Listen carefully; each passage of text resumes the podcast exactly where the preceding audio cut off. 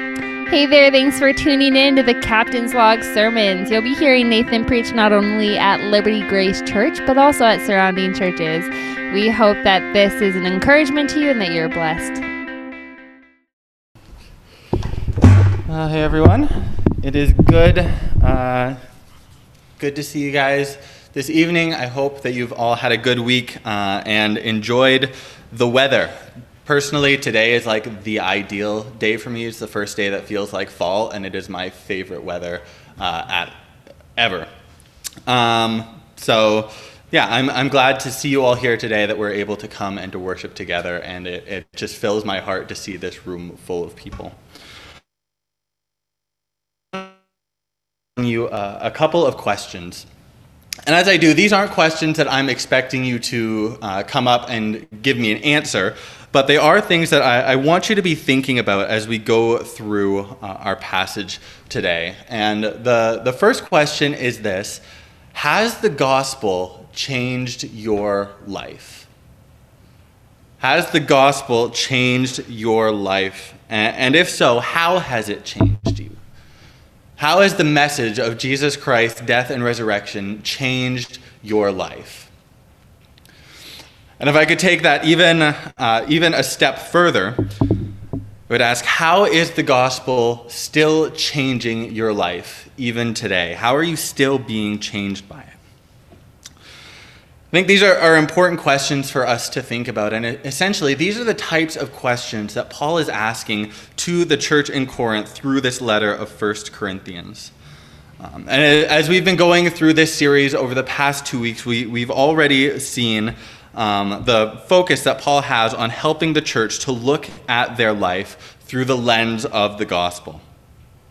He's been encouraging them to make the gospel their central priority above anything else. And we saw that in the first week as Paul was reminding the church of, um, of who they are in Christ and what he's done for them. And last week we saw Paul reminding them that church itself was not all about how they wanted it to look or their preferences, but it's about the gospel. So he was remi- reminding them not to, to be bickering about things that don't matter. And the passage that we're looking at today, it, it almost is kind of like a, a part two of what we looked at last week with, with Daryl. And uh, the scripture that we looked at last week, it's among my favorites uh, in the entire Bible, especially uh, First Corinthians chapter two, verses one to five. I love that passage. Like, like you look at those five verses where Paul is telling the church that while he was with them, he decided to know nothing except Jesus Christ and him crucified. Like, like that feels like the perfect mic drop moment if ever there was one. Like, like he's made his point, he's nailed it home, he said what he needs to say, and he can move on to, to his next argument, his, his next thought. Well, that's not what he does. He, he continues, uh, continues talking, and the passage that we're looking at today, it begins with a very important word. It begins with the word yet. We see that word there, and it shows that Paul wants to clarify a couple things for the church about what he's just said for them. Essentially, the, this passage begins with a big disclaimer from Paul to the church. And I love that because that you, you see there just how well Paul actually really knows the people that he's writing to. Like when, when you and I look at the book of First Corinthians and look at these different passages, we kind of have in our mind this, this abstract idea of some messy church uh, down in Corinth. It's, but it's kind of a detached kind of idea. But when Paul was writing this letter, he wasn't writing to just some random church in the city of Corinth. He was writing to a group of people that he, that he had lived with for a year and a half, getting to know them, investing in them, and teaching them while he was there. He really knows the people that he's writing to. And with that, he knows that with, with what he's already said, these, the church is going to need some more clarification. Otherwise, there's a risk of new misunderstandings popping up while he's trying to correct the old ones that were already there. And so Paul's goal in this passage is to show more, more of the implications of this gospel lens and, and how the gospel should be influencing the life of the church, especially uh, in, in the area of wisdom. Essentially, what what Paul's trying to get across to the church uh, in these ten verses we're going to look at today is that viewing our life through the lens of the gospel should cause us to live our life through the wisdom of the gospel. That's that's Paul's main point here that he wants to nail home. Uh, and as we go through this passage, we're going to look uh, a bit more at that uh, at that statement as Paul gives a bit more detail on what that really means, uh, talking about what it actually means to live life through the wisdom of the gospel and how we actually go about doing it. So starting out, we want to look at, at the what. What does that mean? Uh, and Paul gives us a, a much greater insight into the wisdom of the gospel itself and how that is different from the wisdom of the world, how, how the culture uh, around this church in Corinth would understand this idea of wisdom. He wants to explain a bit more about what it actually means to have this gospel wisdom. And it's here right at the beginning that we get to this disclaimer that Paul has for the church as he begins with this word yet.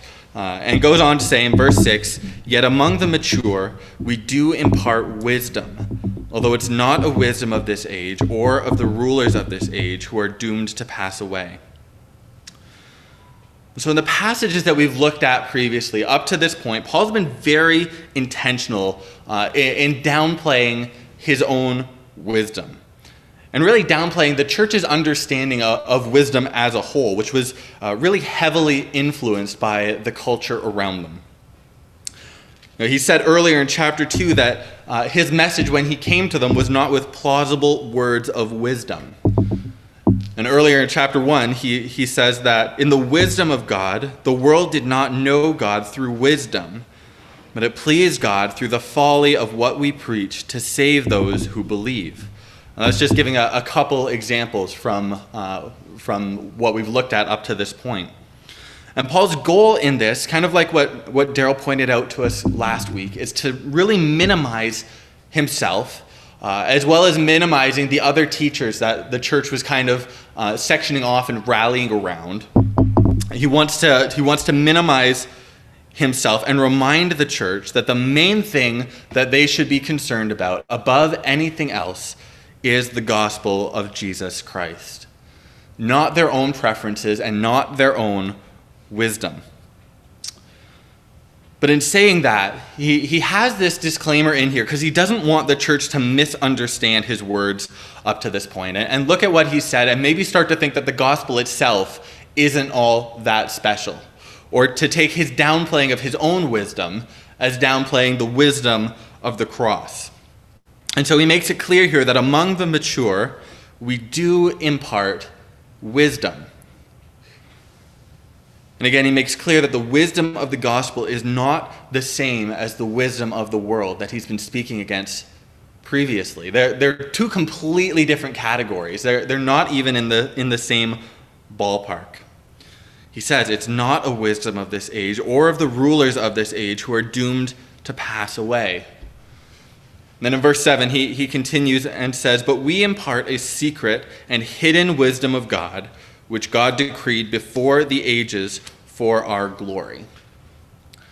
And so just in those first two verses, there, there's a couple important things to look at in order to understand what, what Paul is saying to the church. And the first is this idea of the secret or hidden wisdom of God that he talks about in verse seven. What, what does it mean that there's this secret hidden wisdom? Well, when Paul's talking about this hidden wisdom of God, really he, he's emphasizing even more the separation that exists between worldly wisdom and gospel wisdom. That the, the wisdom of the gospel itself is foolishness and makes no sense to those who haven't trusted in Christ, which again is similar to what we looked at last week. Uh, but there's one one commentator, uh, Anthony Thistleton, who, who writes something that I really appreciate in sort of describing these two different categories of the, the wisdom of the culture and the wisdom of the gospel. And this is what he says. that there's one kind of so-called wisdom that is pretentious, it's self-affirming, and seeks to operate by means of human achievements. And that would have, that would have been the description, really, for the wisdom that uh, would have permeated the culture in Corinth. But then he says this, and there's a God-given, received, revealed wisdom that nurtures and directs the life of the people of God. And so the wisdom of the gospel, the wisdom of God that he's talking about, is so different from the world, because the world was just interested in really wisdom for wisdom's sake. Like they, they wanted to be the wisest. They wanted to know the most and be celebrated by everyone around them because they knew more than anybody else. That was that was the goal of the, the wisdom in, in Corinth. But God's wisdom isn't just wisdom for wisdom's sake, or this kind of self, self-promoting uh, wisdom that aims to gain praise from others. Instead, it is such a beautiful gift that's given to us through Christ, to be able to know him. And yet to those who don't know Christ, this God-given wisdom seems like utter foolishness. That's what he means when he says that this wisdom of God is secret or hidden, that this is a type of wisdom that only makes sense to those who, who've trusted in Christ. He even says in, in verse eight that if the world knew this and, and understood the wisdom that was preached by Christ, they wouldn't, they would not have crucified him. And so that's that's really what he's talking about with this secret or hidden wisdom, this, this wisdom that really is only understood once you have put your faith in Jesus Christ.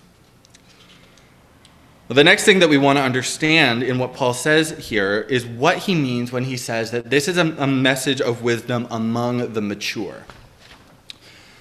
When we look at that, it's important to understand that when Paul talks about this message of wisdom for the mature, he, he's not talking about these different classes of Christianity. He, he's not meaning to say that you can be like a, a level one Christian and know the very basic things, but then if you work really hard, you can get up to being like a level five Christian and, and know so much more. That is not what he's talking about here.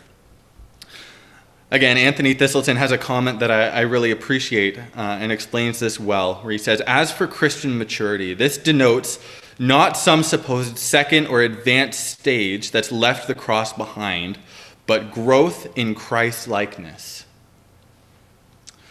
The wisdom and the maturity that Paul's talking about here, it has far more to do with how the gospel actually impacts and changes your life.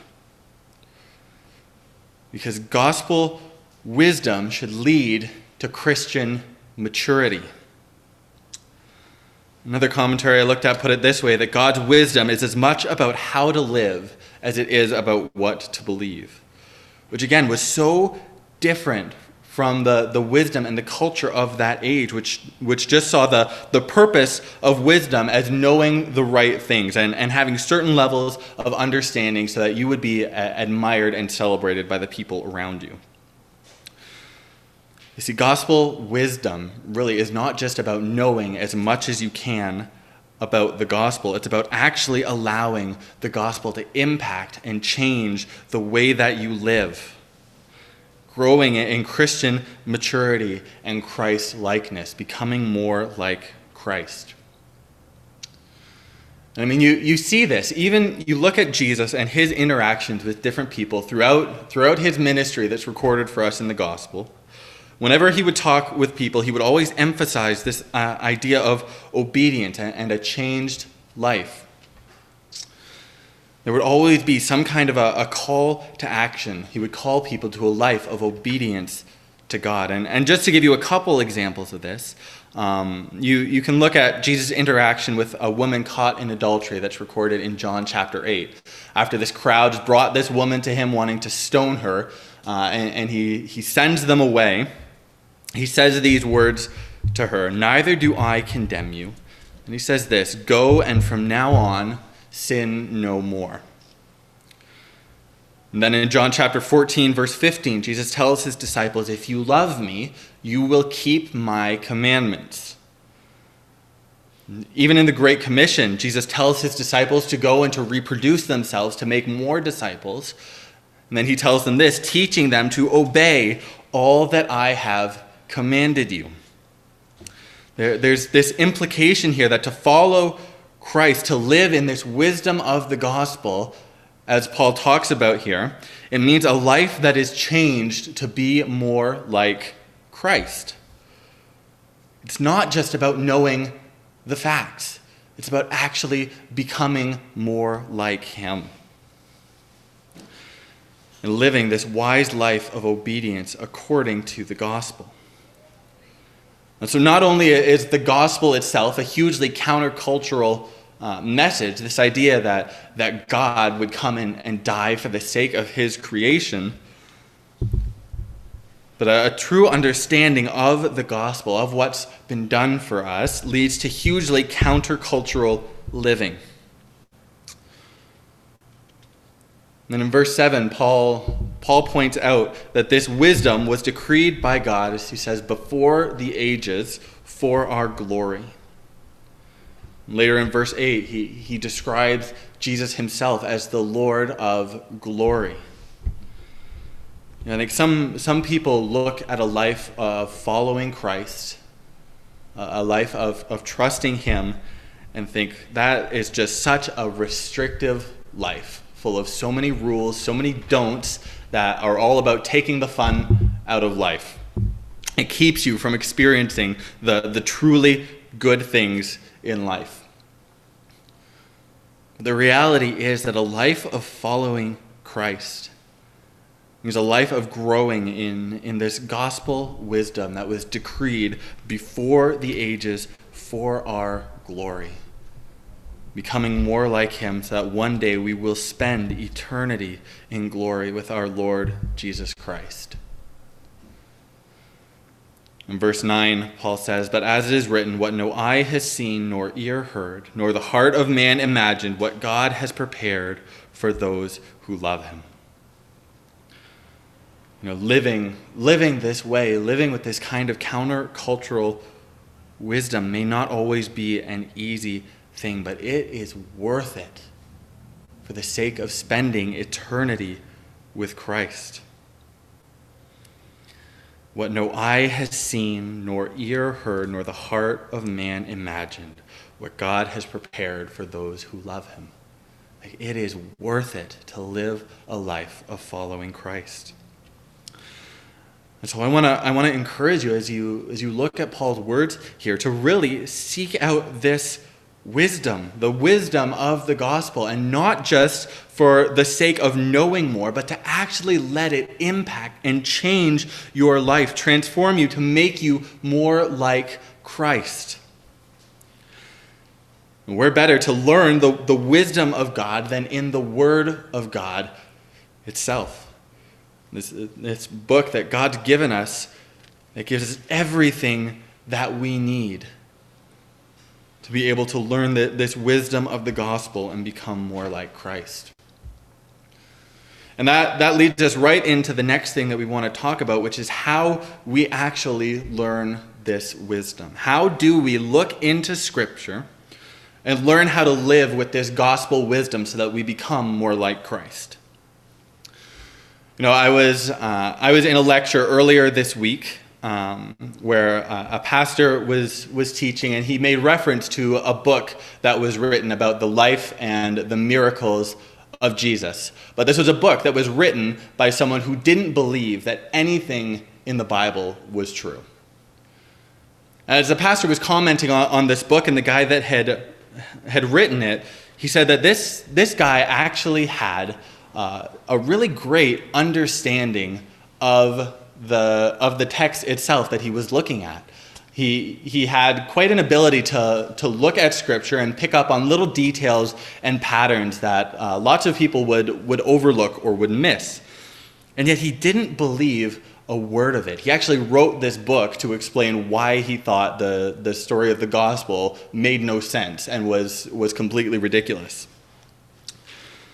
And so the question is, what's the difference between us and him? What is, what is the difference? How do we look at, at this book? How do we look at the Word of God and be changed by it?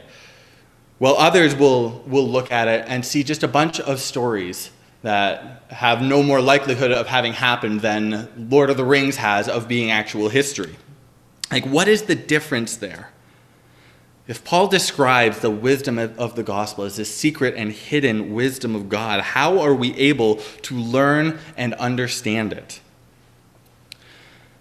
I think the simple answer that Paul gives here is that we learn this gospel wisdom through the work of the Holy Spirit. But he doesn't say it quite as simply as that, so I want to take some time to look a bit deeper at his at his words here, because I think they show just how amazing of a gift we've been given in the Holy Spirit. Let's look at verses ten to sixteen. Verse ten, he says, "These things God has revealed to us through the Spirit. For the Spirit searches everything, even the depths of God." Like, wow. God has revealed his wisdom to us through his Spirit, who searches everything, even the depths of God. Isn't that amazing? Like, if you've placed your trust in Christ, you have this Spirit in, in you who's able to search even the depths of God. And that's that's not even all. You keep reading, verse eleven, he says, "For who knows a person's thoughts except the Spirit of that person which is in him?" You know, we'll we'll often say to, to other people, "You don't know what I'm thinking. You don't know what's what's going on in my head." That's the same kind of idea that Paul's getting at here. Who knows the thoughts of a person except the spirit of that person? And he says, "So also no one comprehends the thoughts of God except for the Spirit of God." And I think in, in this verse we see the need that we have for the Holy Spirit in order to understand the, the wisdom of the gospel that Paul's talking about. He makes it clear here that no one understands the thoughts of God except for the Spirit of God.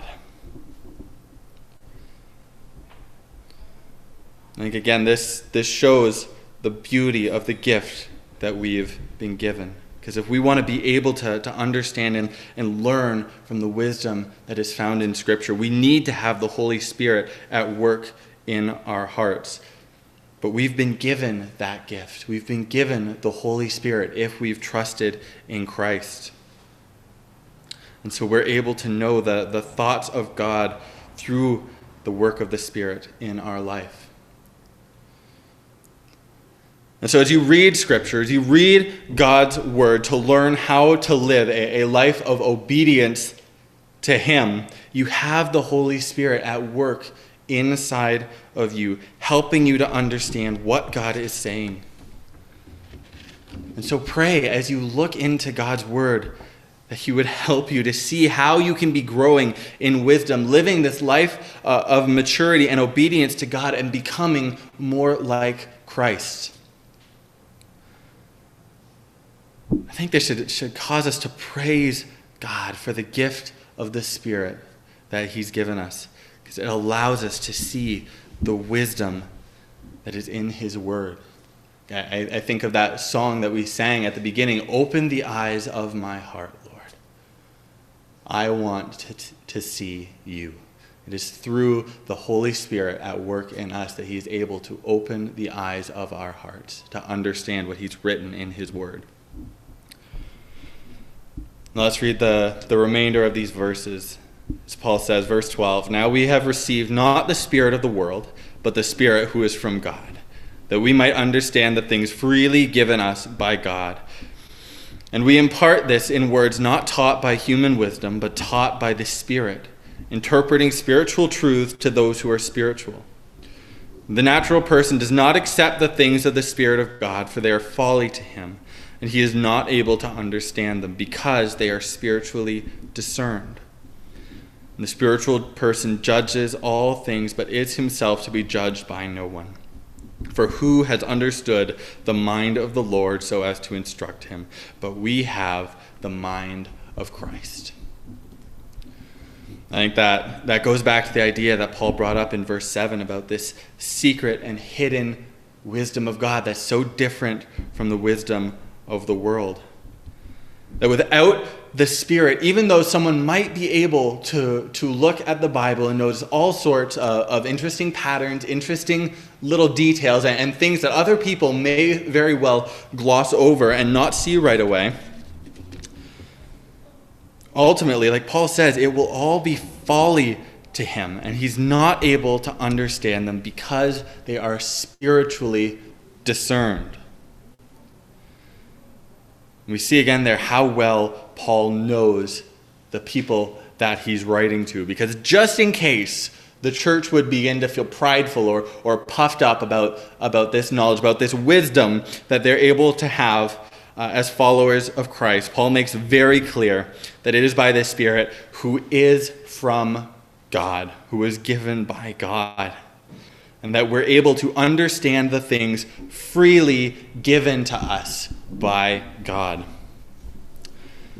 And we'll, we'll also see next week at the beginning of, of chapter three where, where Paul is informing the church that, frankly, they have a long way to go. They still have lots that they need to learn. Because it's not because we're so smart or we're so wise on our own that we're able to, to see and understand the wisdom of the gospel. It's not just because we, we decide we're going to sit down, we're going to read a passage over and over and over again until we understand it. That's not how it works. It's not by our own efforts that we're able to, to understand what God has given us in His Word and be changed by it. It's because of the gift of the Spirit of God that has been given to us. And so frankly, we have no reason to be prideful in any way whatsoever because of this wisdom. Because without the gift of the Spirit that's freely given by God, we're just as lost as everyone else looking at His Word.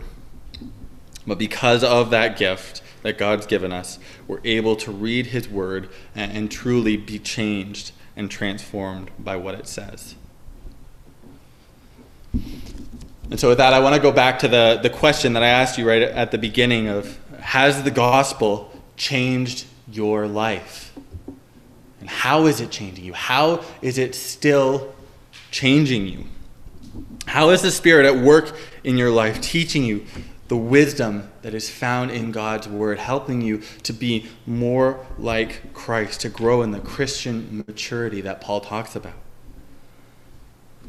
Because again, the, the message that Paul gives in, in this text is that viewing our life through the lens of the gospel, as he's encouraged the church to do, should cause us to live our life through the wisdom of the gospel.